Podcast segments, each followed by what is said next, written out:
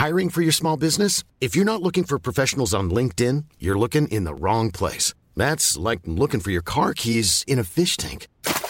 LinkedIn helps you hire professionals you can't find anywhere else, even those who aren't actively searching for a new job but might be open to the perfect role. In a given month, over 70% of LinkedIn users don't even visit other leading job sites. So start looking in the right place. With LinkedIn, you can hire professionals like a professional. Post your free job on linkedin.com slash people today.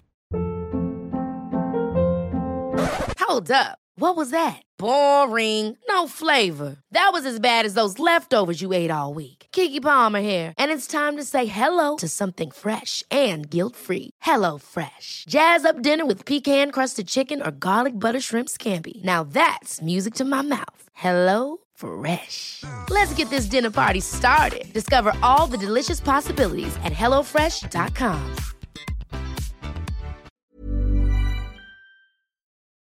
Jeg var et sted, hvor jeg kiggede på andre dansere og tænkte, hun er simpelthen bare skabt til at lave det her. Så det at træde ind et sted, hvor jeg føler, det her, det er jeg faktisk ret god til. Måske er man i den forkerte branche.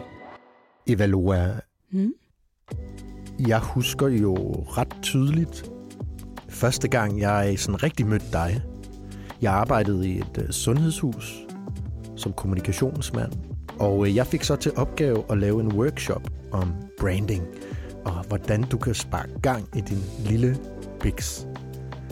Og øhm, jeg havde det faktisk sådan, jeg vidste jo, du var danser, og jeg tænkte, Evalua kommer til at knuse, elske det, jeg har med til hende her. Og så var du sådan lidt i starten, hvor jeg snakkede om, hvordan man kunne promovere sig selv, hvordan man kunne tale om sig selv. Så havde du lidt modstand på det. Ja, det er vist rigtigt. Hvad kom det af dengang?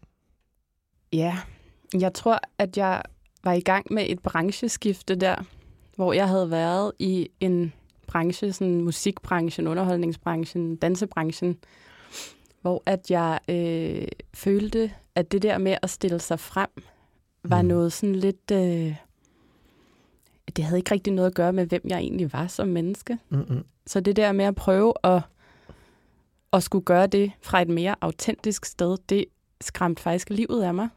Øhm, en lille smule. Og så kunne jeg godt mærke, at det... Ja. Men det var jo den bedste, bedst mulige rusketur, fordi jeg tror også, vi snakkede om elevator pitch, og, og jeg tror også, jeg sagde til dig, Jonas, det, det er bare useriøst, hvis jeg skal snakke om mig selv, og det, det er jo ikke rigtig mig. Og, og så tror jeg, du udfordrede lidt det der med, at det ikke behøvede, altså at det ikke rigtig var mig. Mm. Hvordan kunne jeg gøre det på en måde, hvor det var autentisk? Og det satte, altså jeg vil ikke sige, at det var det alene, der sådan, øh, men det satte gang i, ja præcis, det satte gang i, øh, i gode tanker om øh, at stille sig lidt frem på en anden måde, end jeg ellers havde gjort. Fordi mm. det at, at være danser er jo altså bogstaveligt talt at stille sig frem til at blive bedømt øh, fysisk og på alle mulige måder, som egentlig, man behøver ikke rigtig have en holdning om noget, man behøver ikke sådan at, øh, det tror jeg nu egentlig, jeg har haft alligevel lidt, ikke? men, øh, men det, var, det var noget nyt at skulle, skulle træde ind i at være øh, selvstændig kropsterapeut der. Ja. Øh, ja. Og øhm, det, som jeg jo ser i dag, når jeg kigger på... Jeg holder altid øje med brands. Jeg holder altid øje med mennesker, der er gode til at promovere sig selv. Hmm. Og et af kriterierne for mig, når jeg skal se, om man er dygtig til sin kommunikation, det er, virker det oprigtigt, Hmm. mm. og lærer jeg noget. Fedt. Og øhm, du er bare sådan en af dem, der... Jeg, hvor jeg faktisk går tilbage og læser dine posts. Hmm. Det er, ret, øh, det er ret sjældent, jeg gør det, fordi der er så meget værdi og så meget indhold, der lærer mig noget om mig selv. Det er jeg glad for. Så det er ret fantastisk, at du i dag også er det sted, hvor du gør det, du vil, og er blevet en iværksætter på den måde, at du har sat noget i værk. Ja. Du er ved at blive leder mm. af en øh, uddannelse, som du har udviklet. Ja. Og øhm, så arbejder du jo med traumeinformeret kropsterapi. Ja. Ja, der er sket lidt på de der år. Jeg har også lige øh, båret et menneske i maven og født det. Ja. Og øh, der har været coronanedlukning. Jeg nåede øh, at åbne op i nye lokaler. Øh, en dag, så lukkede Danmark ned efter barsel, og så tog min kæreste og jeg i sommerhus med vores søn og forlængede barselen. Og så havde jeg ellers den der husleje på mit nye lokale. Fuck. Så nåede vi så også inden næste nedlukning at overtage 140 kvadratmeter på Blågårdsgade, fordi vi troede på Mette Frederiksen, når hun sagde, at hun lukkede ikke ned igen. Mm-hmm. Til 18.000 om måneden, eller noget i den stil, øhm, med endnu en nedlukning. Så Wow. vi havde jo en ilddåb der, kan man sige, eller jeg havde.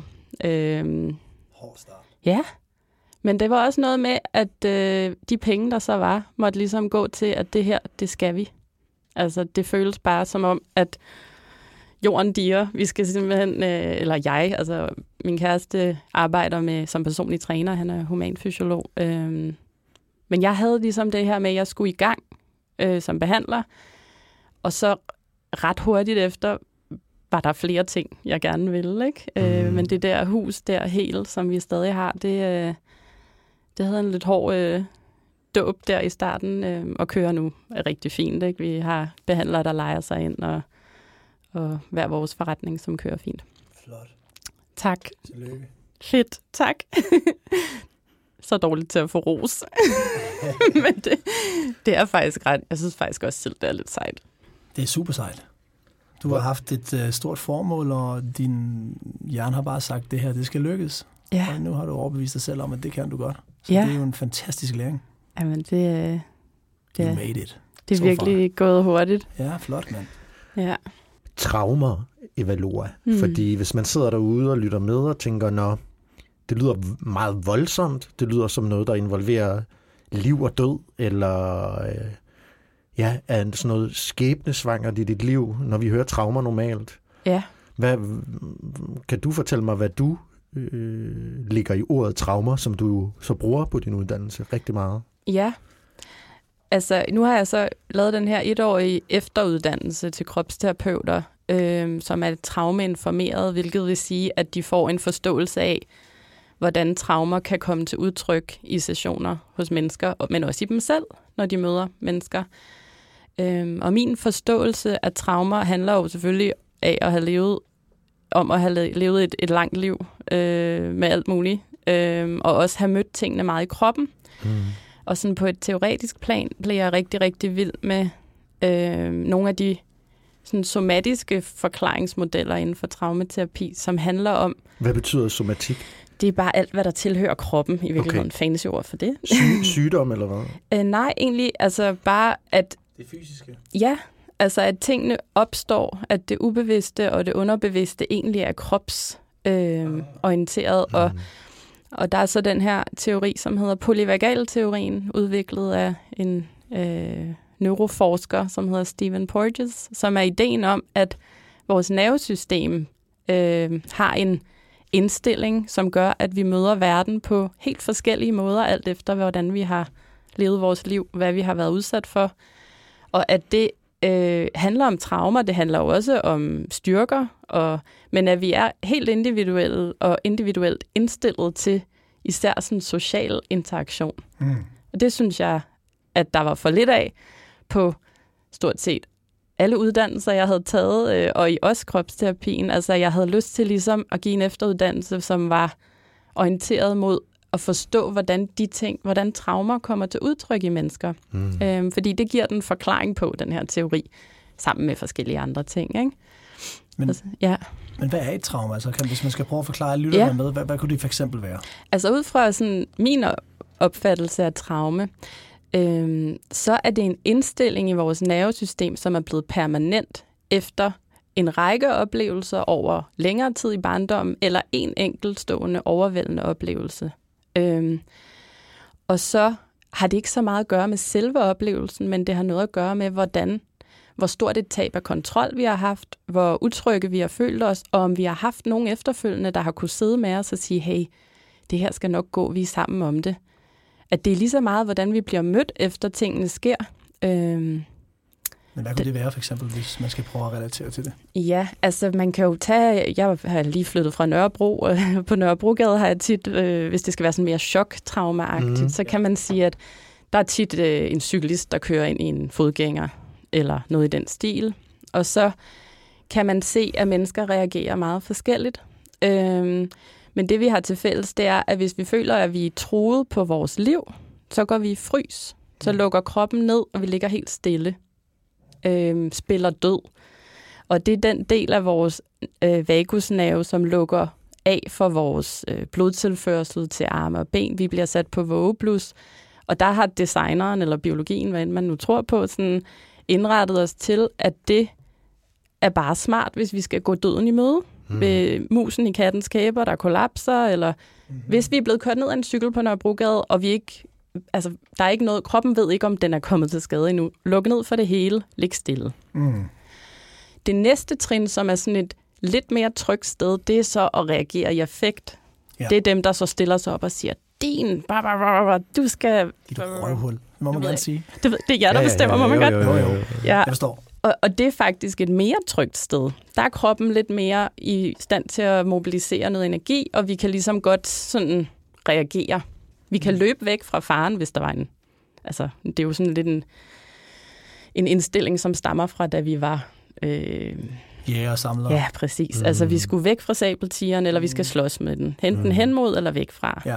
Men hvis, hvis, trø- hvis nu den hopper ind i lokalet her, sabeltigeren, så er det sådan, okay, nogen vil måske gå til angreb, øh, andre, det kunne være mig, vil lægge mig over i hjørnet og vente på, at, øh, altså, at vi reagerer faktisk ja, forskelligt. Kan man diskutere med den? Fordi så tror jeg, jeg vil begynde at Ej, diskutere Jonas, med den, eller tale den til ro, eller et eller andet. Ja, Manipulere den på et eller og andet det er jo også der, hvor det er, mere, det er netop, vi har alle sammen forskellige strategier, Mm. og de er øh, meget mere individuelle end det her med nervesystemet. Altså, vi kan finde på at prøve at løse problemer og konflikter på helt forskellige måder. Men det, der ligger bagved, det er styresystemet. Mm. Og vi kan enten være i den her del, som er lidt mere nedlukket, dissocieret, sådan frys, øh, hvor vi også kan blive lidt plisende, eller vi kan sådan være bange for konsekvenserne.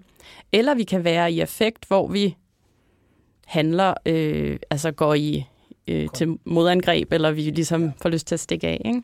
Mm. Øhm, og så er der så den her tredje indstilling i nervesystemet, som har mere en, altså hvor det er den her fornemmelse af, at vi har hjerte og udtryk forbundet, og vi kan forbinde os med andre mennesker, vi kan bruge vores ansigtsmimik, Mm. hvis vi ikke har fået for meget Botox i hvert fald, til ligesom at, og sådan, øh, så kan vi ligesom sådan Ja. se, hej, jeg er med på jeres, øh, jeg vil Mm. gerne Det ligesom... er vigtigt, ikke, med mimik?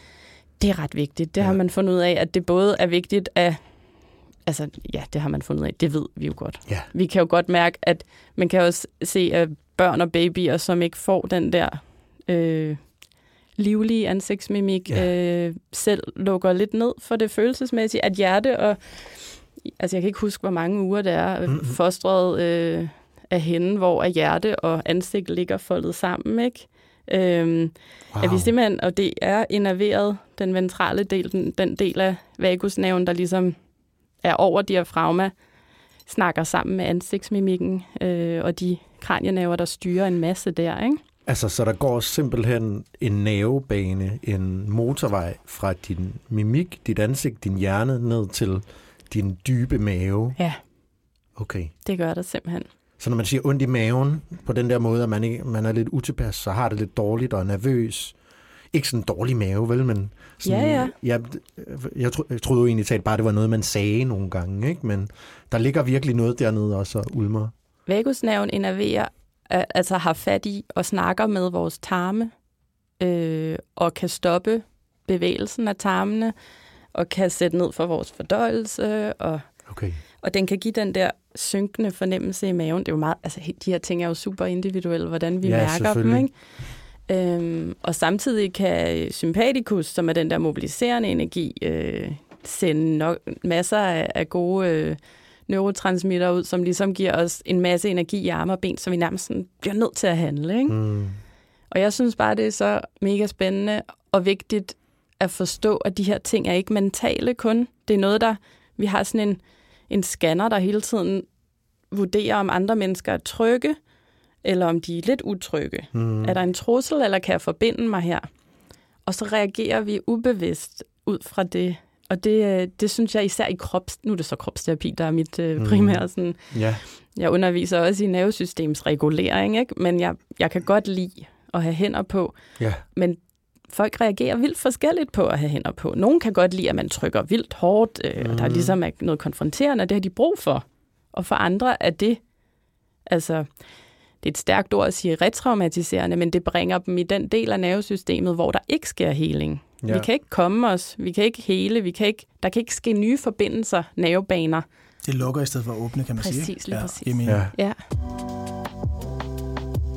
Hvis man sidder derude og ikke har dykket så meget ned i kropsterapi, eller forstår hele verden omkring det, man jo øh, slås lidt om øh, politisk at kalde alternativ behandling eller supplerende behandling, ja. så, er der, så kommer Evelora fra det felt, man vel kan komme, kalde supplerende behandling, holistisk behandling. Bestemt. Jeg har ikke noget problem med alternativ behandling Nej, okay, udtryk. det er der nogen, der har, fordi ja, så går forstår. man nemlig ind og siger, at den rigtige behandling, det er medicin, og, den, og øh, hospitalsvæsenet, øh, hvis man siger alternativ. Men der, der er man delt. Det Jeg behøver forstår. vi ikke at... Men i, i bund og grund handler det om, at den skole, den behandlingsskole, du er opdraget i og øh, underviser i, der tror man fuldt og fast på, at psykisk og fysisk er så tæt forbundet, at det giver ikke mening at behandle særlig meget øh, uafhængigt af hinanden. Ja. Ja, altså, nu er det, det, som jeg betegner som det alternativ i mangel af bedre samlende beskrivelse, men komplementerer eller sådan, det er jo både øh, altså fjernhealing og, øh, og, og krystal og så videre, som jeg også elsker. Altså, let's be fair. Det Ja. kan jeg godt lide.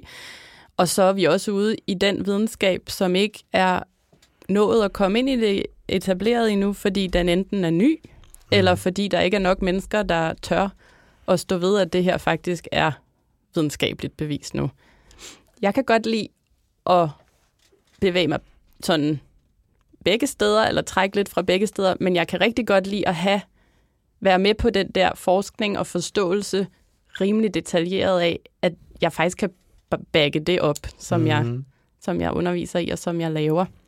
Meget af det, ikke det hele. Nej. Ja, så til alle jer kære lytter bare, så I lige forstår på et helt lavpraktisk niveau, så har jeg gået igennem rigtig meget trauma, traumaterapi Hmm.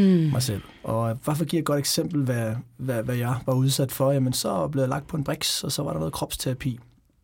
Og øh, en person, der gjorde det ved mig, var utrolig dygtig, og der blev rørt og pillet, eller rørt, lyder forkert, øh, på min krop, mens at der blev guidet øh, øh, noget mentalt til mig, hvor jeg skulle fokusere henne. Og uden jeg, altså lige pludselig, så ramte jeg noget, så begyndte jeg at græde, jeg begyndte at kunne huske ting, jeg begyndte at blive glad, det, Mm. det trykker nogle følelser op i mig.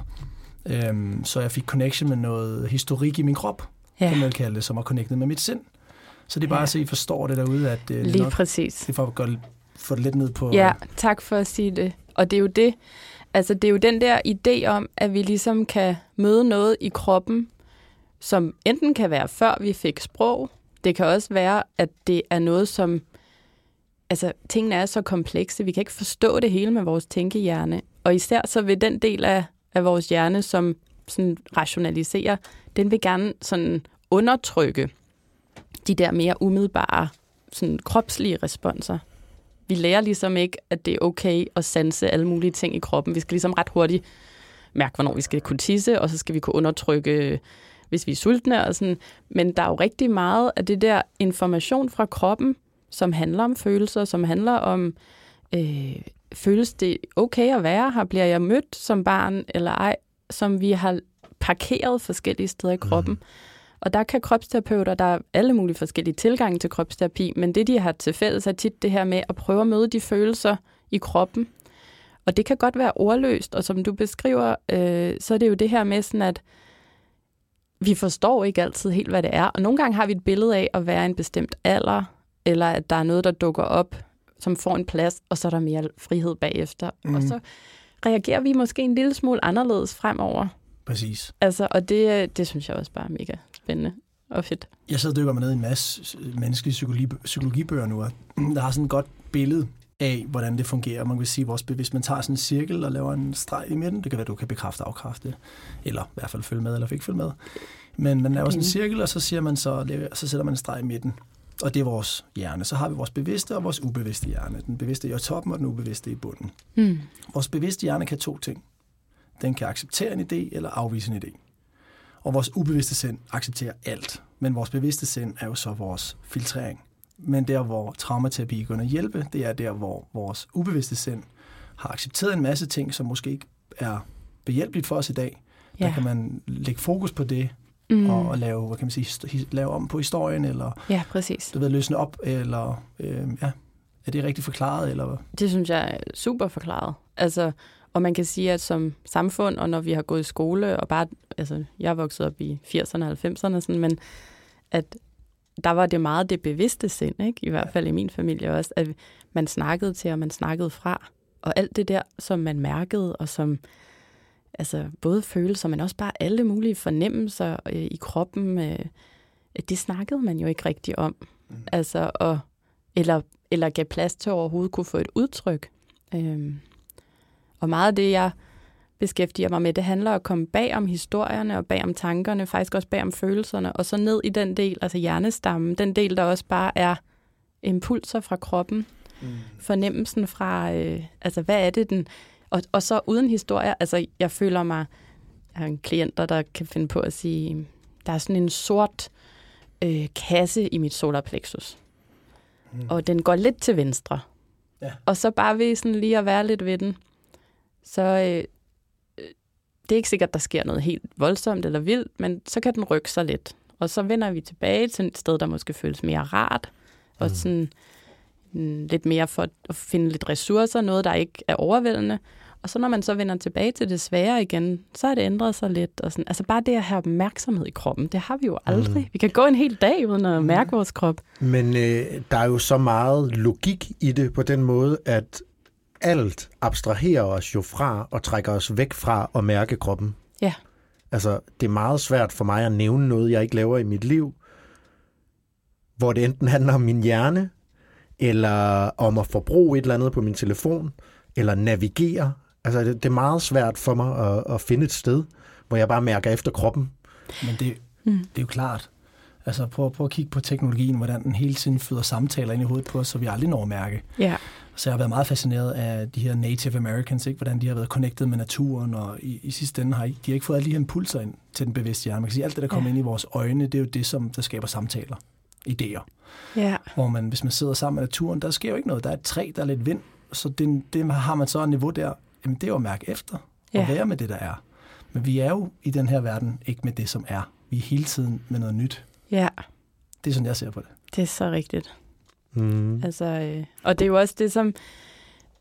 Altså nogle af de ting, som kan regulere nervesystemet og være i naturen, og de der biohacks, som mange af os synes er spændende, og også det her med, hvad skal der til for at hvis du for eksempel, Jonas, i løbet af en dag satte en alarm, og så en gang om i timen lige tjekket ind med, hvordan der føles i din mave, hvordan vil du så have det? Eller resten af et andet sted i kroppen? Altså, hvordan tjekket ind? Bare lige mærket. sad og mærket. Hvordan føles der i maven? Det behøver ikke ændre sig. Der føles sådan her. Der er lidt spændt. Mm. Hvordan vil, vil du så have det anderledes om aftenen? Altså, det er sådan, det bliver jeg nysgerrig på, ikke? Det er meget konkret. Ja, det er faktisk ret konkret. Ja. Og det med, med naturen, altså det er jo også, naturen er jo et spejl hvordan er min indre tilstand? Jeg går ned, jeg er lige flyttet ned ud til vandet. Øh, jeg kigger ud over vandet, der er ro, der er sol, der er en lille marsvin, der sådan lige kigger op, og sådan den ene dag, og så kommer jeg næste dag samme tid. Jeg har det lidt anderledes, og så er overfladen bare mørk. Der er skyer. Det er sådan, jeg får en anden spejling. Mm. Øh, og for slet ikke at snakke om nattehimlen, altså fra en tid, hvor der måske ikke var lige så meget lys, eller sådan, hvordan har vi, hvad har det gjort ved vores krop at kunne det? Øhm, og alle de her ting, vi snakker om, er jo bare gammel vin på nye flasker, fordi det netop er de oprindelige folk, der har mm. gjort de her ting. Og så har der nogle steder, hvor vi har lært videre, og vi har, nogle har nu videnskaben så også ved at finde ud af, at det er smart at gå på barter og sådan, ikke? Altså, ja. Nå ja, okay. Det tog lidt tid. Ja, det tog lige lidt tid. Vi skulle lige have nogle ordentlige Nike-såler på i mange år der, ja. ikke? Så... Og vi skulle lige genopdage den øh, viden, der lå, og den visdom, som er blevet et op af nogle af de systemer. Menneskene kan jo være rigtig gode til at bygge systemer. Ja, det er der vi. Der bare hammer derude af. Ja. På damp. Og tager lidt sko af, faktisk. Det føles lidt bedre. Ja, fedt. fedt. Jeg, jeg elsker også, det. jeg har sandaler på. Jeg har bare fået, bare fået sko på. Jamen, det er lækkert. Det, ja, faktisk, det, er faktisk... det giver noget ro at kunne mærke underfladen. Ja. Faktisk, det giver, hver eneste gang jeg tager mine sko, jeg kender I det alle som kære lytter, når I kommer hjem, så tager I skoene af, så sådan, ah, ikke bare fordi trykket bliver lettet, men I er med overfladen. Ja. Ej. Jeg gør det, fordi jeg sveder på fødderne. ja. Der kan være forskellige motivationer for, ja, for at gøre det. nu er det her for mig personligt så vigtigt et emne, fordi jeg har dyrket det så mange år. Det, hvis man skal forstå som lytter derude nu, hvad, hvad kan man bruge traum, traumaterapi til, og hvis vi skal prøve at trække det ned i øjenhøjde, så, så selv alle kan forstå, Mm. hvad, hvad vil du så mene, man kan bruge, hvad kan man bruge det til? Altså, hvad, hvad er det godt for? Ja. Altså, jeg arbejder jo faktisk ikke direkte som traumaterapeut. Jeg arbejder som traumeinformeret terapeut, og forskellen er, at jeg ikke sætter gang i processer. Så jeg prøver ikke bevidst at gå ind i traumer. Øhm, til gengæld så øh, har jeg sådan dygtiggjort mig i, og uddanner nu også folk i at lære at gribe, hvis de kommer i spil, og så også forstå at navigere i de her forskellige reaktionsmønstre. Øhm, men jeg har selv været i traumaterapi rigtig meget, og jeg øh, synes, der er det er blevet lidt ind at sige, at man er traumaterapeut, uden at det måske sådan helt har, hvad kan man sige, i virkeligheden, altså det plejede at være en meget, meget lang uddannelse, hvor man har taget forskellige ting og sager. Øhm, men det er sådan også noget, som der har været stor sådan, øh, frygt for at røre ved, og i virkeligheden, så har vi alle sammen traumer. Vi har alle sammen ting, der er sket for os, som er, øh, hvad kan man sige, noget, der har påvirket vores måde og begrænser vores måde at bevæge os i verden på, og bestemmer, hvordan vores adfærd er, hvordan vi ser verden og andre mennesker. Og det er da mega vigtigt at dykke ned i. Altså.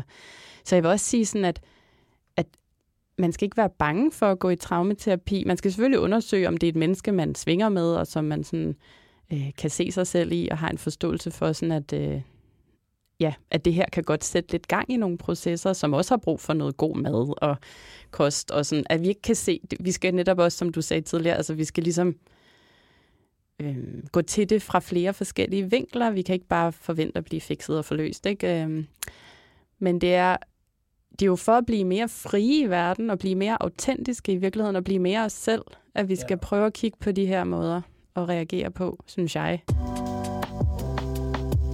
Jeg kan komme med et godt eksempel, så jeg også kan følge med lyttere, hvordan jeg har brugt det. Jeg kan nævne et eksempel, hvordan jeg...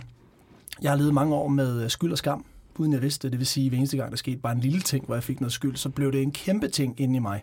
Det vil sige, så skammede jeg mig rigtig meget. Det kunne være alt lige fra, at jeg måske havde sagt noget forkert til en person, som ikke, altså i en anden persons hjerne ikke ville give noget mening. Der var ikke noget, der trykkede. Men hos mig var det bare, du ved, Ja. fuldstændig panik, havde det dårligt, udviklet angst øhm, Mm. og en masse ting. Nå, så øh, tog jeg besøg, så besøgte jeg en traumaterapeut, og øhm, kom ind i en, en, en mere mindfulness-session, hvor, hvor, hvor der blev spurgt nogle ting til mig. Og det er bare så, I kære lytter kan følge med, så jeg også forstår, hvor, hvor, hvor powerful det her det er. For det har Mm. virkelig ændret mit sind, det her. Også forståelsen af det. Så jeg ligger på den briks der, og øhm, han spørger mig så, øhm, om jeg- om jeg kunne tænke tilbage til en periode, som, hvor der var sket noget, hvor mor blev sur. Han Mm. startede der. Ja. Og øh, jeg tænker, jeg tænker, jeg tænker, og så lige så kommer der, så popper der noget op. Så kan jeg huske, at jeg stjal nogle Mars bare nede i Kvickly, og Mm. mm. gemt dem under sengen, og mor kom ind og bostede mig. Øhm, hvilket var jo rigtigt. Men i det øjeblik, jeg siger det, så sker der noget i mig. Og jeg aner ikke, hvor det kom fra. Jeg frøs. Så Ja. ja. hele, jeg sagde bare, uh, og det var som om, Mm. mm. så siger han så, og så siger jeg til ham, nej, det var ikke det, det var noget andet. Og det var sådan ja. den måde, jeg sagde det på. Det var sådan Mike, Mike seks år måske, ikke? Ja. Så siger han, "Nå, men fortæl mig, hvad det andet er. Og så siger Mike, og jeg var 32 dengang, så siger Mike, jeg svarer sådan her. Det kan jeg ikke fortælle dig. Mm. Det, det, det kan jeg ikke fortælle dig. Mm. Og så vidste han jo godt, jo, det skal vi lige have kigget på. Ja. Så han guider mig videre, guider mig videre. Men prøv at fortælle. Og det kunne jeg, jeg kunne bare, jeg kunne bare ikke få det ud. Mm. Og det, der var sket, det jeg kunne huske, det var, at jeg, øh, jeg har nok været en 4-5 år gammel, så havde jeg leget doktor med en anden kammerat. Mm. Og der havde vi jo pillet og leget med vores ædlere dele og, og været nysgerrige for det. Og, Som børn jo gør. som børn altså. jo gør, ja. Men nu, nu er det jo Mm. Mike 37, så det vil sige, hvis ikke jeg havde behandlet det trauma, så ville jeg heller ikke kunne sige det til jer i dag. Det skal Nej. jeg lige så sige. Lige Så præcis. det har, det, har, det har frigivet det. Mm. Ja. Og øh, han siger, at jeg skal forklare om den her episode her. Og det kunne, jeg, kunne, altså det, jeg, der, jeg fik brændende fornemmelse i kroppen. Jeg fik panik i kroppen. Jeg fik, mm. blev blokeret i min hals. Jeg kunne ikke få det ud. Og så skulle jeg så sige det, så, og så siger han så, øh, men hvorfor kan du ikke sige det? Så, "Det- så tror du, jeg er homoseksuel. Så også igen, Mm. som ikke 32 år, som er fuldstændig indforstået med, at det, det, det er jeg ikke. Øh, det er Ja. jeg afklaret med, det var jeg ikke. Men det var jeg ikke i det øjeblik. Nej. Og han beder mig om at fortælle og fortælle og gå tilbage og fortælle og gå tilbage og fortælle. Mm. Og så gjorde jeg det så mange gange, øh, at det slap. Mm. Det slap. Wow. Og det, der skete efterfølgende med det, det er, at nu er min skyld og skam, den er meget, meget, meget mindre. Ja. Og det var fordi, at det var et gammelt trauma, som lag på, på lag, på lag, på lag. Ja. Så det er bare så, I kære lyttere kan forstå, at hvis I render rundt og har nogle stærke reaktionsmønstre, så kan det bunde i et trauma, som i den nuværende verden slet ikke giver mening.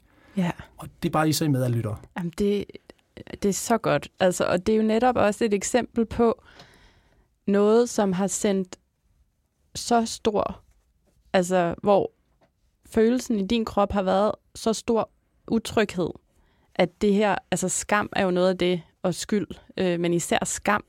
Og skam kan vi jo arve fra mange generationer tilbage. Altså mm. nogle gange er det også det der med, at jeg sidder med selv med og med mine klienter og prøver at mærke, at det her kun mit.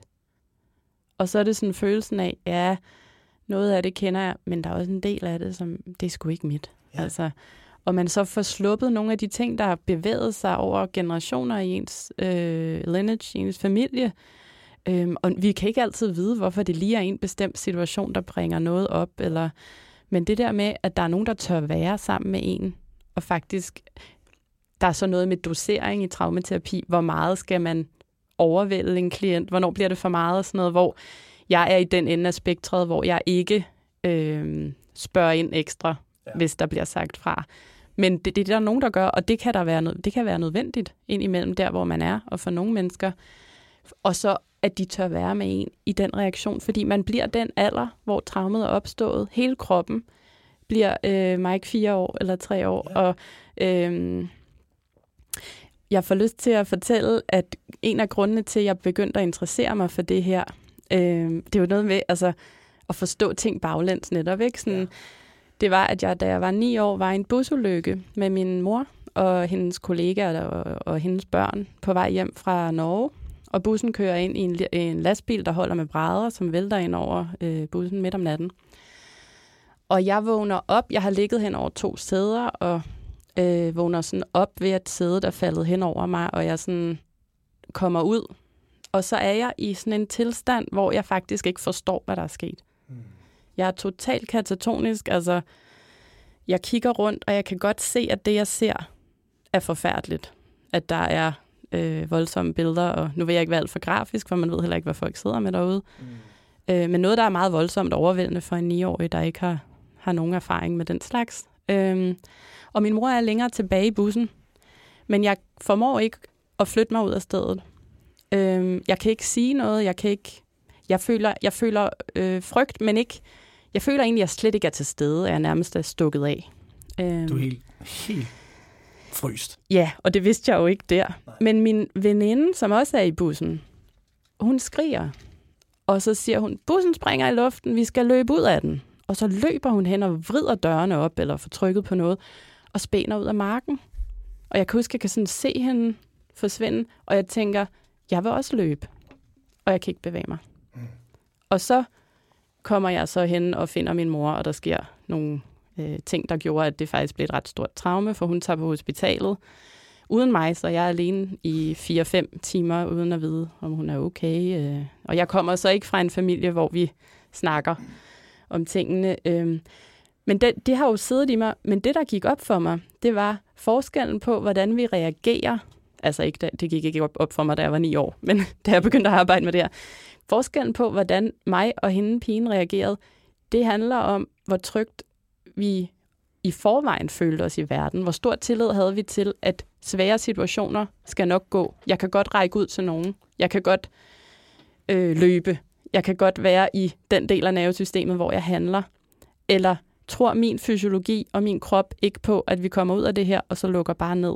Og det handler om blandt andet sådan noget med tilknytning, altså hvordan, øh, ja, hvor mange ressourcer har jeg med mig på den konto, og hvor forskellige mennesker er. At nogen i to soldater i krig i en, en, den samme situation kan komme ud med fuldstændig forskellige øh, udfald. Altså, og det, det, det er simpelthen bare vildt vigtigt at forstå, når man arbejder med mennesker. Mm. At man kan ikke bare sige, det her er trygt, det her er dig, det her er godt, du skal gøre det her, og så videre. Så det er jo også derfor, at traumaterapi, find nogen, der passer. Hvis man er sådan en, der har ressourcer og godt og tør og virkelig gerne vil gå ind i tingene, mm. find nogen, der tør være i det rum med en. Ja. Og hvis man er overvældet og nemt kommer ned i den der frys, find nogen, der kan være i det lidt mere blide og sådan øh, holde et rum, der ikke er helt så konfronterende. Mm. Øhm, fordi vi har brug for noget forskelligt. Altså, tra- traumaterapi på alle niveauer for mig er jo den allerstørste selvbefrielse, man kan, mm. man kan gå ind i. Ja. Øhm, men, vi snakker jo meget om selvudvikling i denne podcast, men der er også selvbefrielse, fordi der er jo fængsler, som vi ikke er, øhm, som vi ikke er skabt, Ja. som er skabt mod os, som sidder i os. Og øh, så alle jer lytter kan, kan forstå også det, jamen så øhm, øh, det er ikke noget, man forstår, indtil man virkelig kigger på det. Det er det, der er så interessant. Ja. Det vil sige, måden vi reagerer på, det er 100% kodet fra tidligere Ja. hændelser. Og desto Præcis. hurtigere man kigger på det, desto mere fri bliver man. Ja. Det er i hvert fald min overbevisning. Ja. Ja, og det, det er tur at gøre det. Altså, Ja, det, ja, lige Det, præcis. er fandme, ja, det er det, der ændrer verden, ikke? Ja. Og jeg tror, at hvis man øh, begynder at få den observans, så øh, kan man godt lokalisere, tror jeg, øh, enten i samarbejde med en terapeut, men man kan måske også have en viden om det selv, Mm. når man begynder at kigge ind af. Øhm, jeg har i hvert fald nogle punkter i mit liv, jeg godt ved, hvor øh, noget af det, du taler meget om, at være pleaser, Ja. hvor mit pleaser-gen kommer fra. Ja. Øhm, det kommer blandt andet fra en, øh, en mor med kronisk migræne. Så hele min barndom har jeg læst ansigtstræk, Mm. øhm, og har aldrig helt vidst, om hun var syg eller rask, når jeg kom hjem. Nej. Det var mest forfærdeligt for hende, ikke? Ja. Men at være en lille, øh, en lille brud, skulle jeg til at sige, der skal tage noget ansvar der og læse sin syge mor. Ja. Øhm, I mit voksenliv har jeg haft en øh, alkoholisk far, som jeg også har taget ansvar for. Ja. Jeg, øh, når du taler om pleaser og evaluere, Mm. Så øh, kan jeg se mig selv meget i det her med at komme ind i et rum. Og øh, faktisk, hvis jeg skal være helt ærlig, jeg var nervøs op til den her episode. Mm. Fordi Mike, øh, jeg tager ansvar for alles energi. Mm. Jeg tager ansvar for mødet. Så jeg, jeg havde det faktisk sådan, hvordan bliver mødet mellem jer? Jeg var ikke nervøs for mig selv. jeg altså overhovedet ikke. Det ja. var sådan, der, det er okay. Altså jeg er altid, jeg har et ret højt alarmberedskab, og ja. jeg er rigtig god med mimik og anerkendelse, og fordi jeg hele tiden gerne vil være over i dig, og øh, prøve, Ja. Måske lidt for god. Ja, men det er på en, en eller anden måde også min øh, superkraft, Mm, samtidig med, at det er mit største, min største hemsko. ja. For den er analytisk, den er empatisk, den er meget tilpasningsdygtig. Men, men jeg er glad for at se, at I klikker, så nu er jeg mere rolig. Du kan godt slippe ansvaret helt. Uh, Mike og jeg, vi klinger Ja, ja, helt da. fint. Der er high five i studiet. Men det er jo interessant, det er jo interessant at det er jo en forudindstillet øhm, øhm, frygt, som kommer et sted fra. Og det er jo netop det, som, som, som trauma er. Mm. At du, du har påtaget dig et ansvar, som var fuldstændig unødvendigt. Men Ja. det har du gjort af natur. Men det er jo netop også en styrke, altså at man har faktisk enormt meget fleksibilitet til Ja. rådighed i nervesystemet, når man formår at navigere i flere menneskers strategier på en gang. Jeg Ja. tror, det jeg vil fokusere på, det er, hvordan det føles i dig. Om det føles, øh, som om det er svært at være til stede i din krop og være afslappet. Fordi så er, der, så er det den potentielle trussel i, at Mike og jeg kunne være uenige om noget. Ja. Men at det jo måske i virkeligheden okay? Eller, sådan, Det er måske Ja. ja. okay. Ja. eller, eller at vi øh, skulle... al- Altså det der med sådan, at uanset hvad, så er det jo faktisk et kæmpe overansvar. ja. Øhm, fordi vi, øh, vi, er- vi, vi, kan, vi tager ansvar for os selv. Ikke? Men det er en strategi, jeg kender, ja. og som jeg tror rigtig mange kan relatere til. Men det vil jeg lige prøve at, det er spændende det der. Kan du ikke lige fortælle os, hvad var din frygt, Jonas? Min frygt var, at, øhm, at skal være, skal være helt ærlig, Det skal vi jo. Oh, det Faktisk så blev frygten lidt forstærket af, at du lige kom fra et andet møde. Og der, havde, der kunne jeg godt mærke, at du havde en anden energi. Jeg havde det sådan lidt, at Evalora er også sådan for spirituel. Er hun Mm. sådan... Jeg havde sat dig i en boks, ikke? Ja, ja. Og jeg, kend, jeg kender jo Mike som øh, min egen lommeuld. Så jeg ved også, når han kommer lige bumlende ind ikke, med firetoget der, så projicerer jeg måske lidt og siger, min kæreste siger nogle gange til mig, Jonas, du skal lige huske at skifte arena, før du kommer hjem. Ja. Og jeg ved også, Mike kan have det samme. Så han kommer direkte sådan med firetoget, bare brrr, Ja. og så står Ja. der nogen i rummet, som tilfældigvis også kommer med firetoget, ikke? Og Men- du er meget rolig, og øh, jeg kender dig for sådan din ro, og, mm. Så det var jeg lidt bange for. Ja, det er sjovt. Jeg tænker, nu, hvis man skal se det ud fra nervesystemet, så er du, så vil kunne man sige, det er ikke nødvendigvis det, jeg fornemmer, at du faktisk opererer fra et mere utrygt sted end Mike. Mm. Og derfor så vil mit nervesystem samregulere med dit og blive mere utrygt af det ansvar, Spændende. end hvis du tog ansvar for dig selv og tænkte, Det klarer de selv. ja, Ja. øh, hvor at øh, Mike kommer med sådan en, øh, nu gør vi det her, og så er vi på energi, som jeg, øh, som jo faktisk, hvis jeg ikke kunne blive til stede i mig, for mig der er grænser egentlig bare evnen til, at jeg kan blive min krop, og så kan jeg lade Mike være Mike, og så øh, kan jeg ligesom få lov til at, at sige det, jeg vil, og så, men samtidig også, at, at jeg kan tilpasse mig nogenlunde, hvor vi skal møde hinanden. Mm. Altså, at det er sådan, at jeg, der er jo også noget fedt i at kunne afstemme ens tilstedeværelse til det, man ligesom skal ind i, uden at sætte sig selv til, sted, til side. Mm. Og jeg tror egentlig, at det, altså nu, det, nu er det mig, der tager overansvar for dig, men jeg tror egentlig, det er det, du gør. Altså jeg har Ja. indtryk af, at du skaber et rum, der for at gøre det trygt for mig, fordi vi kender hinanden, vi har en relation, mm. og så skal Mike og jeg lige mærke, øh, Ja. lære hinanden kende. Men det er nemlig det her, der er så interessant Ja. ubehag. Hvor meget kan vi være i sådan, øh, Mm. øh, og fornemmelsen af, at vi ved måske ikke helt, hvad der sker. Øh, ja. Ja, ja, og så det der, som jeg også synes er interessant, det er jo, levede det op til din frygt, Jonas? ja. Var det, var, was that a real fear? Eller, eller, eller Altså- løste det sig? I skuffer mig. Men det er jo, det er jo netop det, traume er. Det er jo netop det, det, er, Ja. jo netop det, det er. Det er en, det er en vrangforestilling Ja. over noget, som Ja. kan ske, som ikke har noget med virkeligheden at gøre. ja. Og det er jo det, der er så spændende, at vi tager forudantaget valg og frygt og bekymringer på baggrund af måske noget rigtig gammelt. Mm. ja. Og, Lige øh, og, og nu fik du så, håber du er rolig nu, gamle, Jeg er rolig. det var godt. Nu fik du så bekræftet i din bevidste hjerne, at oh, puha, det skete ikke, men det har bare fyldt så meget energi i dig i det Mm. øjeblik, det skete. It's unnecessary, ja. kan man sige. Men det er jo, ikke, det er jo svært at forstå. Og så er det en superpower. Ja, Ikke? undskyld. Det er jo det. Og nogle af de mennesker, jeg møder, som øh, virkelig viber med mig, når vi snakker, har de her dybe, følsomme samtaler omkring, hvor ængstlige vi er. Ja. Og sådan, det fornemmer jeg også lidt kan være en tendens blandt nogle af mine venner og blandt yngre generationer. Øh, også ældre, for den sags skyld. Men vi tuner ind i hinanden. For det første, så tror jeg, at vi forstærker det lidt i hinanden. Ja. Men de er alle sammen rigtig velfungerende. Mm. De er alle sammen rigtig dygtige. De er alle sammen meget talentfulde. Ja. Men de har oftest ikke rigtigt et roligt moment mm. med andre end sig selv. Nej. Fordi der altid er et eller andet, Ja. Mm. uanset rummet. Det kan være øjenkontakt, det kan være, hvordan skal jeg tilpasse mig, hvad forventer de af mig? Ja. Altså, dem, dem møder jeg rigtig mange af på forskellige niveauer selvfølgelig. Jeg er jo fuldstændig funktionsdygtig, og Det må man sige. altså, jeg... Øh, men, men det rumsterer, der er en storm inde i mig nogle gange, ikke?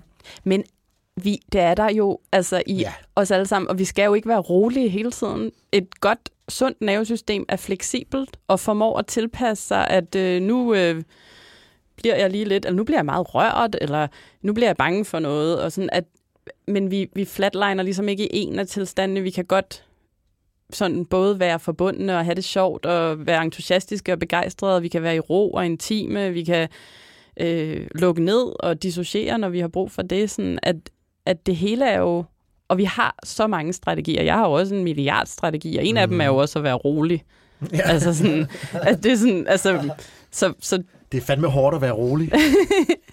det, ja, og jeg tror, hvis du kender nogen, der havde mødt, eller hvis du mødte nogen, der kendte mig for, fra dansetiden, så ville det være en anden beskrivelse af mig, ja. de ville komme med, som var mindre rolig, Mm. men også er en god version, eller sådan.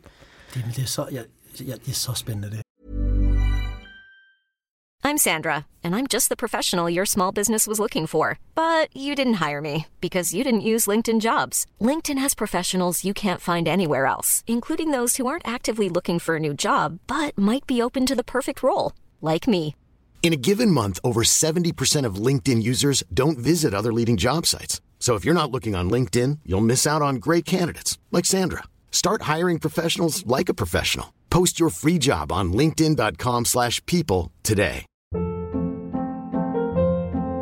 Hold up. What was that? Boring. No flavor. That was as bad as those leftovers you ate all week. Kiki Palmer here, and it's time to say hello to something fresh and guilt-free. Hello Fresh. Jazz up dinner with pecan-crusted chicken or garlic butter shrimp scampi. Now that's music to my mouth. Hello Fresh. Let's get this dinner party started. Discover all the delicious possibilities at hellofresh.com.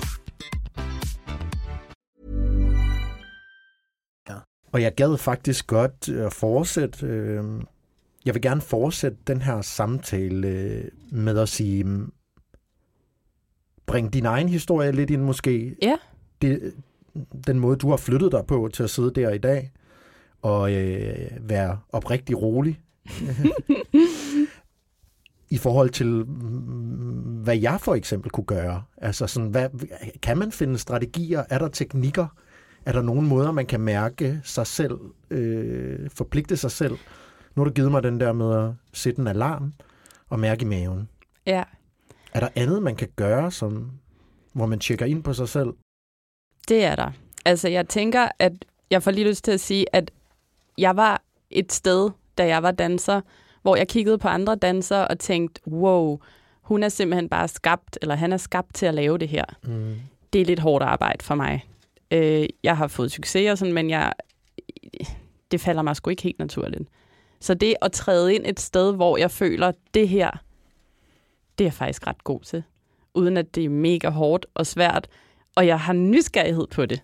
Jeg mm. synes, det er spændende at blive ved med at snakke med nogle spændende mennesker og sætte mig ind i det. Så det er sådan, måske er man i den forkerte branche. Ja. Altså, hvis man er et menneske, hvor arbejde betyder meget, ikke? eller i det forkerte forhold. Eller... Men sådan helt lavpraktisk i løbet af dagen, så udover det der med at tjekke ind i kroppen, så er der sådan nogle øh, ting, som nervesystemet bare godt kan lide i forhold til at orientere mod tryghed, men det er igen individuelt, hvad det er, så man kan prøve lidt forskelligt. Mm.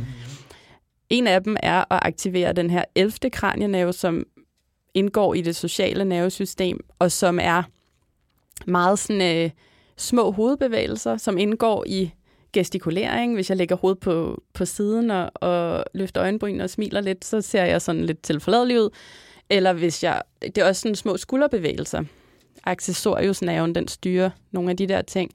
Så hvis jeg er et sted, hvor jeg bliver lidt utryg, så kunne jeg godt finde på lige at sidde sådan og kigge... Nu er det lidt svært, for jeg skal snakke ind i mikrofonen. Kigge på loftet, for eksempel. Og have sådan åben mund og polyper, Og bare sådan...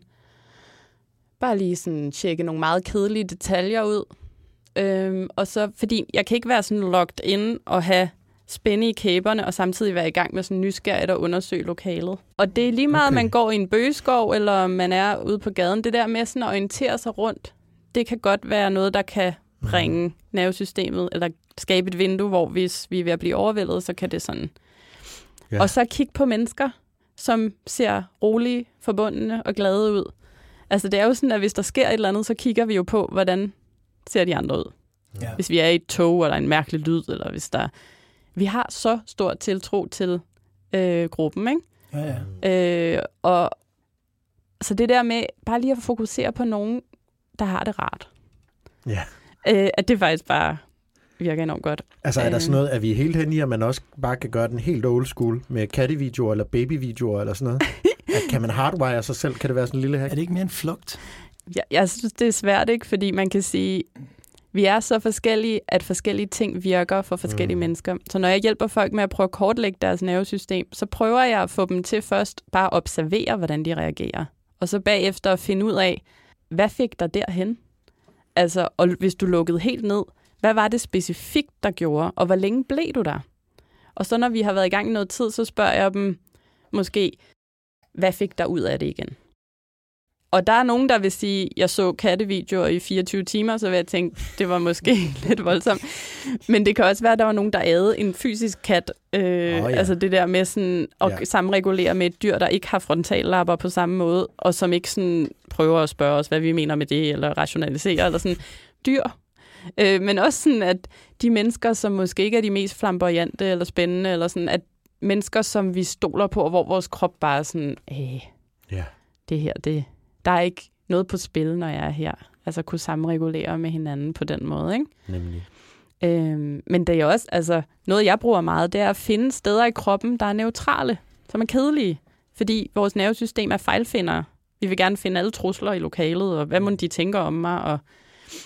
Så hvis vi sådan øver fokus mod noget, der først bare er neutralt, og så over tid velbehag. Altså begynd at mærke nydelse i kroppen, som ikke bare er seksuel, eller sådan, men også bare er, der føles faktisk okay i mit lår.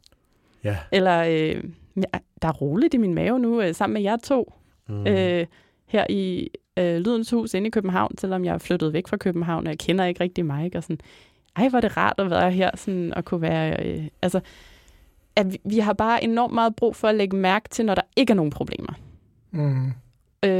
Øh, og så bliver det mere og mere, så bliver det nye nervebaner. Altså vi vender os til at orientere mod noget rart eller uproblematisk mere. Ikke? Jeg plejer at bruge sådan en, hvor jeg... Det er igen bare praktiske råd. Det er også mere podcast. Det er Mm. skide godt. At jeg lige øhm, mærker efter. Det vil sige, at jeg trækker lige vejret igennem næsen. Og så mærker jeg bare lige stolen. Tyngdekraften. Så jeg mærker bare lige, at jeg er her. Ja. Jeg er her.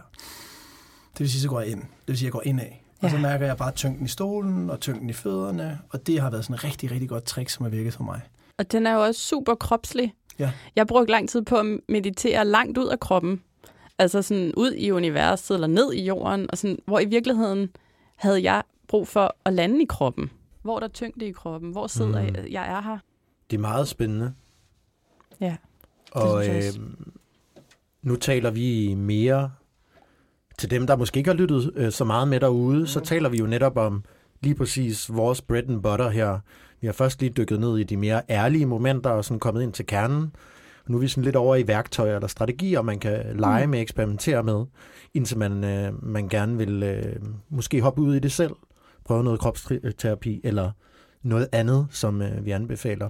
Noget, jeg lærte, øh, nu, det er klart, jeg er iværksætter, okay. Jeg, jeg stormer frem. Ja, okay, det gør jeg også. Men noget, jeg virkelig har lært, som giver mig utrolig værdi i mit liv, det er, for at hjælpe mig selv, så skal jeg kende mig selv. Mm. Og den, den stedfastede sig hos mig, specielt efter jeg dykkede ned med stress og så videre, ikke, og fortsat. Men det var nok først, da jeg kom op i en lidt mere moden alder, øh, hvor jeg begyndte at reflektere lidt. Og hvad betyder det her med at kende mig selv? Det var det, jeg begyndte at studse over. Hvad betyder det? Mm. Jamen det, det egentlig betyder, det her at gå på opdagelse i dig selv. Gå på opdagelse i, hvorfor reagerer jeg, som jeg reagerer? Hvorfor tænker jeg, som jeg tænker? Hvorfor mærker jeg, som jeg mærker? Og det har jeg ikke kunne klare selv. Det er Nej. derfor, at øh, mennesker med fantastiske egenskaber, som du også har, Jolo, det er jo at, at søge til mennesker, søge til eksperter, Mm. og så være nysgerrig. Ja. Bare være nysgerrig på dig selv, fordi der er én ting, der er sikkert, det er, jeg tror ikke på, at der er nogen mennesker, som kan hjælpe sig selv, medmindre de kender sig selv. Mm. Jeg, jeg har øh, haft, altid haft et stort temperament. Øh, jeg har altid været komfortabel. Øh, det tror jeg, Jonas skal skrive under på. Men det, var ikke sådan, jeg ville være i alle situationer. Fordi jeg skammede mig, eller havde det dårligt bagefter. Så, så jeg gik på opdagelse i det. Og nu er jeg kommet til en forståelse, og det betyder ikke, at jeg ikke skal stoppe. Jeg skal i den grad arbejde med det mere. Men nu er jeg opmærksom. Ja. Og det er jo virkelig noget, som traumaterapi og øhm, øh, hele den her, man kan vel godt kalde den for åndelige, spirituelle re- rejse, den giver dig en mulighed for at lære at kende dig selv. Ja. For så kan man først gøre noget ved det. Ja, helt sikkert.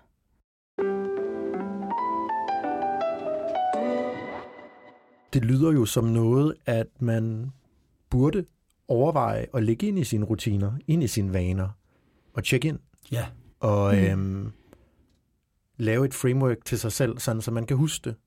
Ja. Altså, fordi jeg har skrevet her i mine noter, det fik jeg ikke sagt i starten, men det her det er måske det vigtigste afsnit, vi kommer til at lave, ikke? Mm. fordi det handler om basen for øh, basen for mm. succes, uanset hvordan du definerer den. Om Ja. ja. det er det happy, øh, happy life forever after med fire børn i, i et lille sommerhus, eller om du vil ride på den sorte hængst Ja. mod øh, mange penge, så er det meget svært at gøre uden sig selv.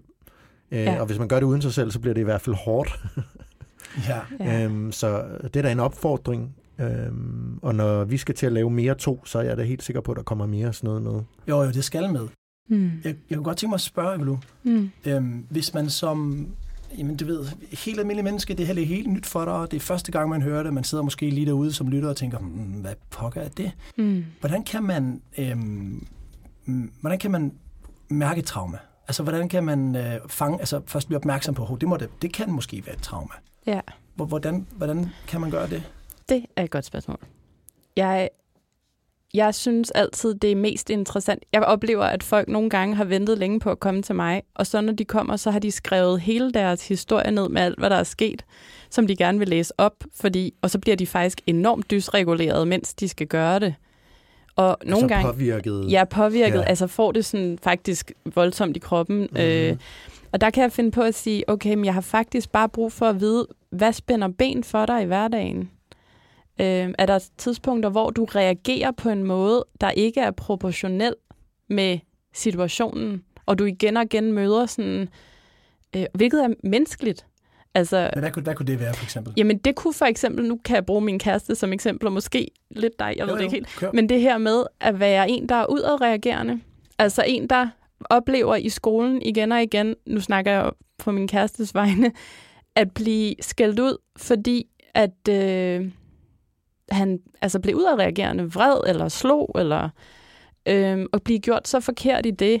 Øh, og så det kan så ske på forskellige måder. Man kan tage med, den strategi med sig ind i øh, voksenlivet, eller man kan, som så kan være sket for ham lidt på et tidspunkt, skamme sig så meget over at man slet ikke tør reagere. Man kan ikke være i en konflikt, eller sådan, og så skulle finde ud af det.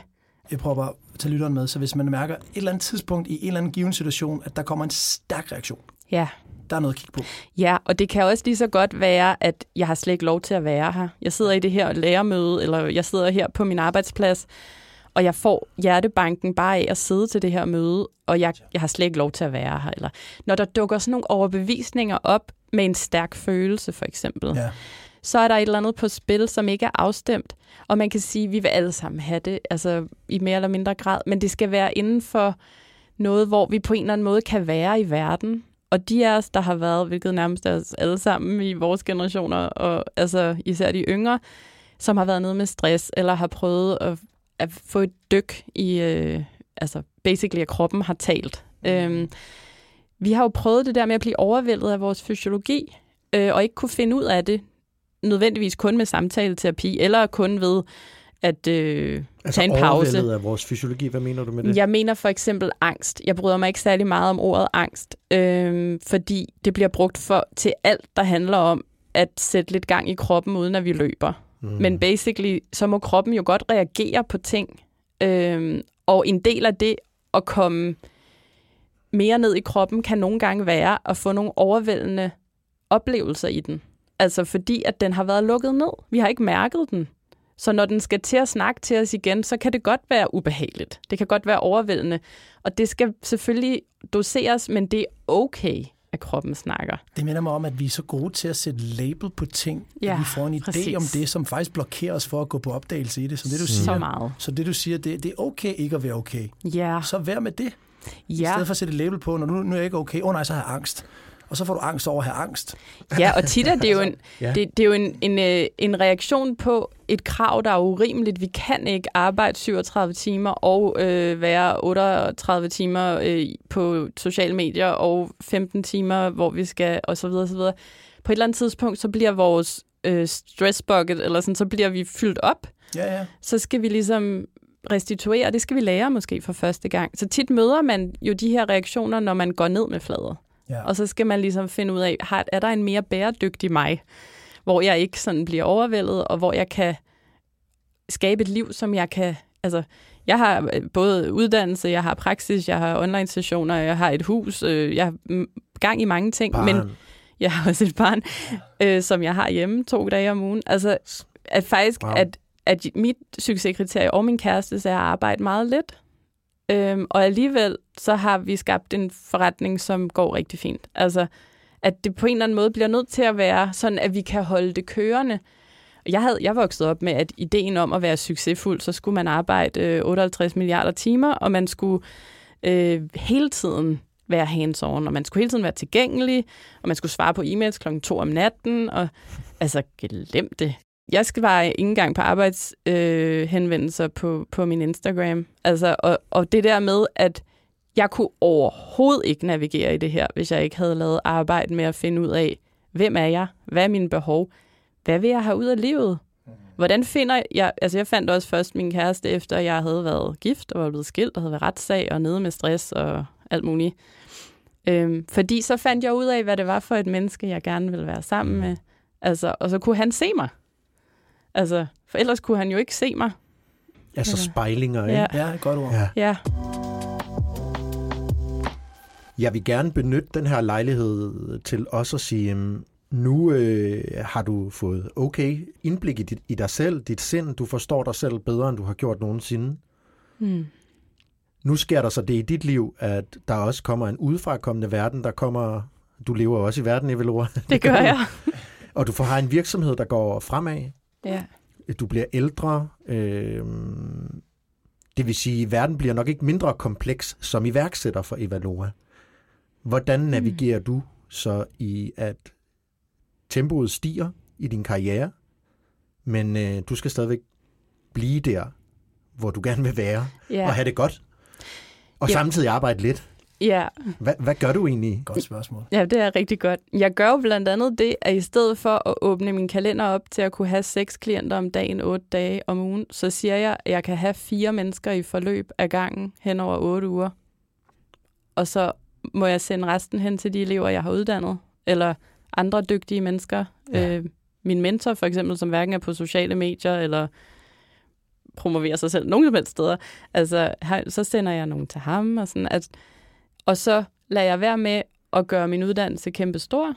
Jeg tager to øh, mere med, og så sørger jeg for at få en masse hjælp, altså og, øh, og hive gode mennesker ind til at støtte mig. Og så, altså, jeg har aldrig været interesseret i stort hus og øh, alt muligt. Vi skal ikke have flere børn. Vi bor på 84 kvadratmeter. Sådan, at der, vi er, Chris og jeg er et par, som er meget, meget bevidste om, at vi godt vil bo med ret få ting, og på en måde, der ikke er sådan... Men vi vil godt have penge nok til at have frihed. Så jeg har aldrig været sådan en, der, der var ydmyg på den der måde, hvor jeg tænkte, jeg skulle ikke tjene nogen penge, og det skal penge er skidt og sådan noget. Jeg vil her gerne tjene mange penge.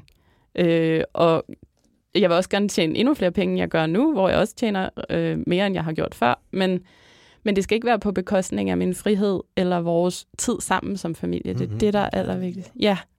Øhm, så, så ikke flere elever, selvom der, oh, det kunne være fedt lige med 100.000 mere, eller sådan noget. Eller så kunne man Ja. også lave uddannelsen endnu større, og så kunne der komme den her. Du siger jo nej tak til en tredjedel af din årsomsætning ved at tage to mindre ind, ikke? Det omveksler Ja. du så til en anden form for kapital, Ja. som er frihed. Ja. Det er jo så vigtigt en pointe, det der, Evalora, fordi det, du har gjort, som du ikke siger, som jeg lige trækker ud af essensen her, det er, at du har taget et godt og grundigt kig på, hvad er dine kerneværdier? Mm. Hvem er du? Hvordan har du det bedst? Ja. Så du har givet dig selv så meget selvkærlighed, at Mm. du er i stand til at kunne sige de to ord, som nok er det sværeste i hele verden for hele befolkningen at sige nej Ja. og hjælp. Ja, præcis. Ej, det er fedt. Tak for at se det sådan. Jeg kan huske, da jeg skulle ud af dansekarrieren, så havde jeg, altså, jeg rejste rundt i Europa og undervist i dans. Jeg havde lige været på tur med Infernal som koreograf og danser. Og jeg, øh, jeg blev simpelthen opmærksom på, at jeg blev nødt til at sige nej til alt i et helt år. Så jeg sagde simpelthen nej til alt. Og blev så god til at sige nej, at nu er det faktisk, det her emne er, sådan, det er rigtig fedt at snakke om, fordi det har faktisk været så svært for mig at skulle sige ja. Øhm, og hvad er det så, jeg skal sige ja til? Øh, fordi det har givet mig så meget at sige nej. Ja, det du egentlig har gjort, Evalora, det er, at du har sagt ja til noget, der kunne du sige nej. Ja. Så det, det er jo det, som vi, det er også det, som mere podcasten handler rigtig meget om, det er at tage kig på sig selv, få redskaber til det, og, men, men, men der, hvor jeg tror, løsningen ligger for rigtig mange mennesker, det er, mm. altså, what do you really want? Og når du virkelig bliver fast øhm, opmærksom på det, så bliver du ekstremt dygtig til at sige nej. Ja. Fordi ellers så er, så, what do I really want? Jamen, jeg ved det, som ham der vil, men vil jeg egentlig det? Præcis. Og det er det, vi skal bare mærke efter for at hjælpe dig selv. Skal du kende dig Ja. selv? Og det er den opdagelse, det kan jeg jo tydeligt mærke på dig, Evalora. Den har du virkelig været igennem. Og nu står du fast ved den, og du har det. Det, det vil se ud, som om du har det rigtig godt. Jamen, Det har, jeg jamen, det har jeg virkelig også. Og jeg har jo også lyst, lyst til nogle gange at ruske i mennesker. Netop med det her, du siger. Fordi, hvad er det, du vil? Ja. Altså sådan, men den er svær ikke, fordi det er jo også, hvornår når man til et sted i sit liv, hvor... Fordi for mig har det været modgang. Altså, ikke at have succes. Det er sådan rent Michael Jordan, ikke? Altså, mm. ikke at, jeg sammenligner ikke mig selv med Michael Jordan, vil jeg bare lige sige. Men det der med sådan at have haft så mange, så meget modstand, og så altså ikke nødvendigvis blevet ved og ved, men sådan at have, have oplevet, hvad er det at være i det der ubehag, ikke at få, hvad jeg gerne vil have.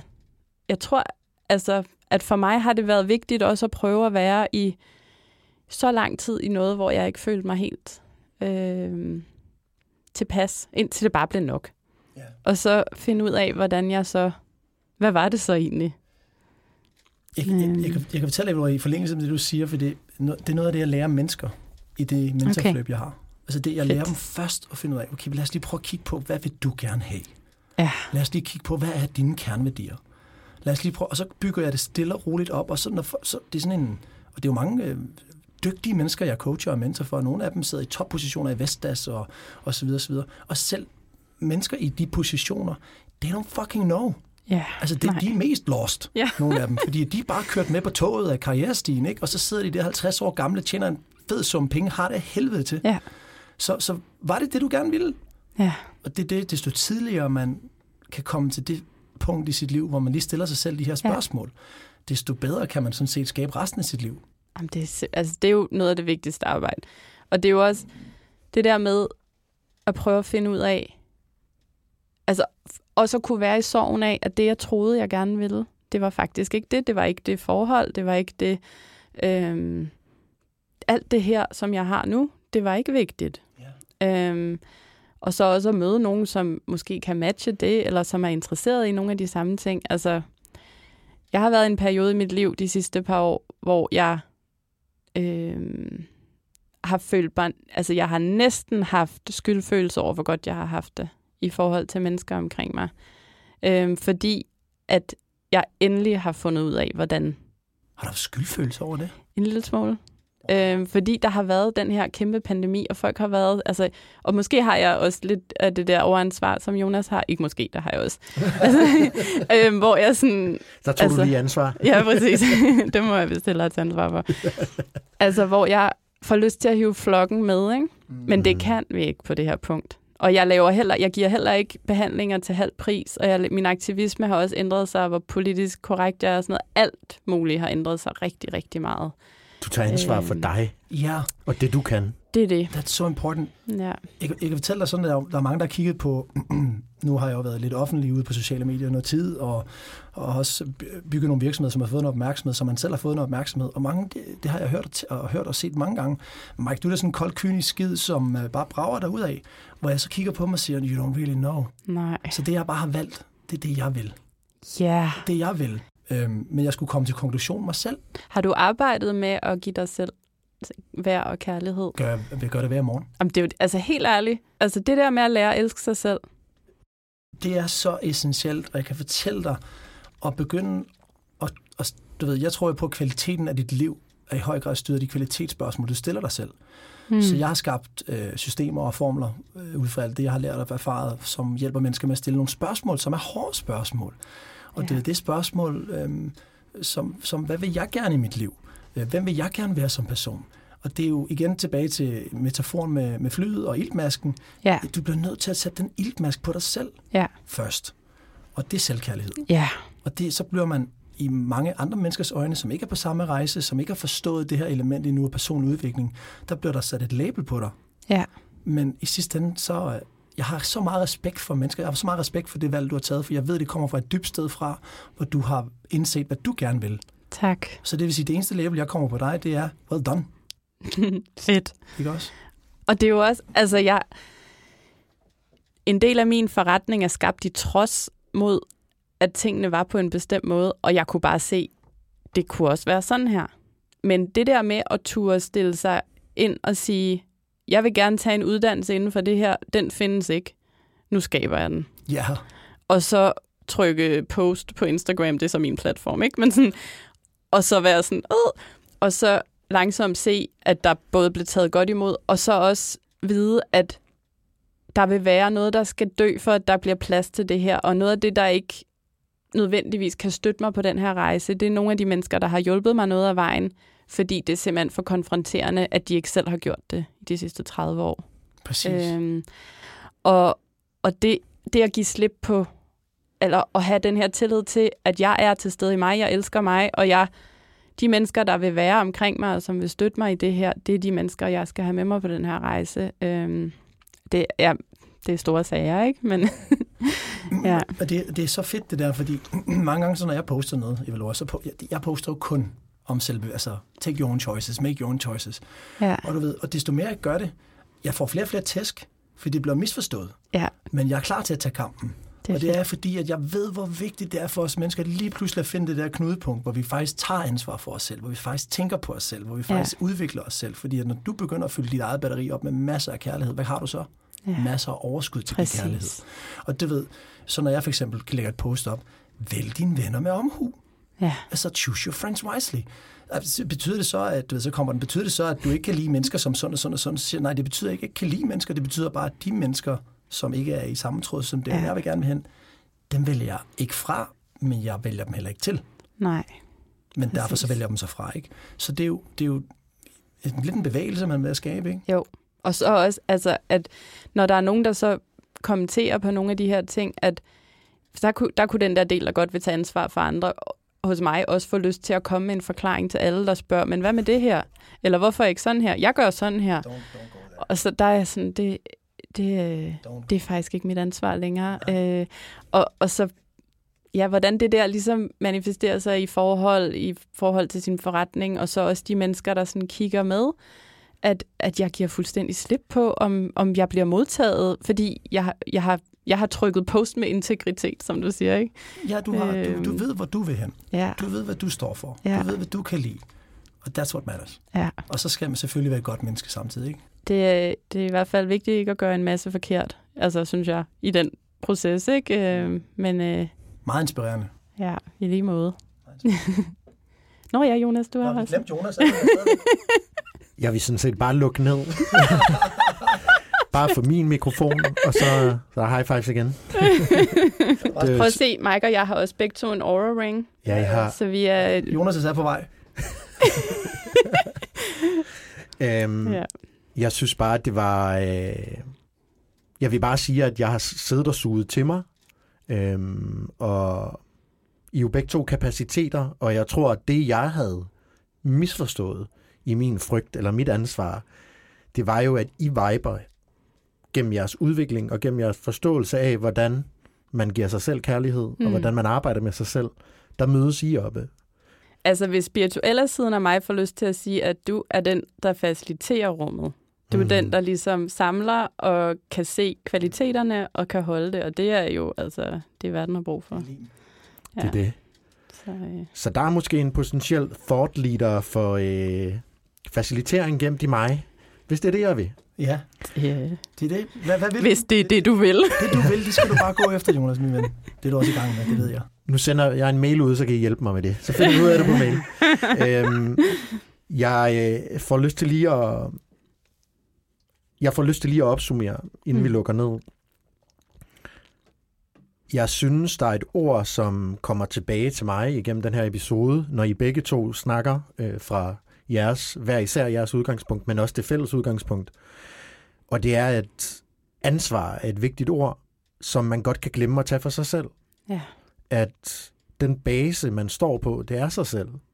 Så hvis man slipper lederskabet af sig selv, eller aldrig får startet på det, ikke forstår sine egne signaler, eller ikke får mærket efter, så, øhm, så er det meget svært at lede andre. Det er meget svært at finde vej.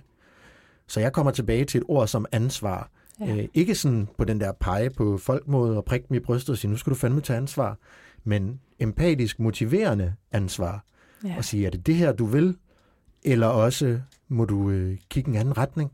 Mm. Ja. Og man kan sige, inden for, med hensyn til traumer, så kan vi kan ikke, som små børn i hvert fald, bestemme, hvad der sker. Øh, men det er jo vores ansvar, når vi bliver voksne, hvordan vi ligesom vil bruge det og arbejde med det, og hvor meget det kommer til at betyde. Øh, det er, det synes jeg, og det er sådan ikke helt så populært at sige i dag altid, men det synes jeg i den grad er vores eget ansvar. Eva Lora Skov, tusind tak, fordi du vil komme. Øhm, det har virkelig været øh, en god oplevelse. Jeg er helt sådan afslappet i maven. Tusind tak til jer. Det har været så fedt at være her. Tak og lige måde. Og øhm, jeg synes, I skal gå ind og finde Eva Loras profil på Instagram. Ja. Og det siger jeg kun, fordi at jeg selv bruger den. Så det er ikke sådan en servicemeddelelse, som man nogle gange gør. Det er faktisk, fordi det er et værktøj for mig Fedt. til indsigt og reminders. Um, så når jeg endelig er på sociale medier, så sidder jeg bare på helt Hvor og dejligt. scroller. Ja. Helt af vores øh, virksomhedsprofil, men Evalora Skov er min privat. Det er rigtigt. Der er lidt flere det er øh, sådan, guldkorn. der. Ja, så find Evalora Skov i stedet for. Ja. Det er rigtigt. Mike Rador, Yes, buddy. hold kæft, hvor bliver vi kloge og grounded, og that's mind-breaking stuff for lytterne derude. Altså, I er jo et vildt par. Ja, Der er fandme power og ja, omsorg og alt, Ja. hvad der skal være der. Helt spektret. Det er meget trygt at være i. Tusind tak. tak skal du have. Mm. Tak fordi I lyttede med.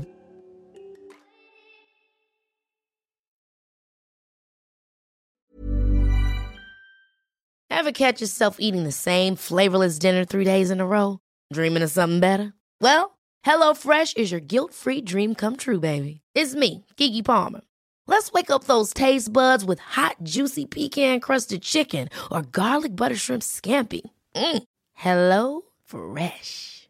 Stop dreaming of all the delicious possibilities and dig in at HelloFresh.com. Let's get this dinner party started.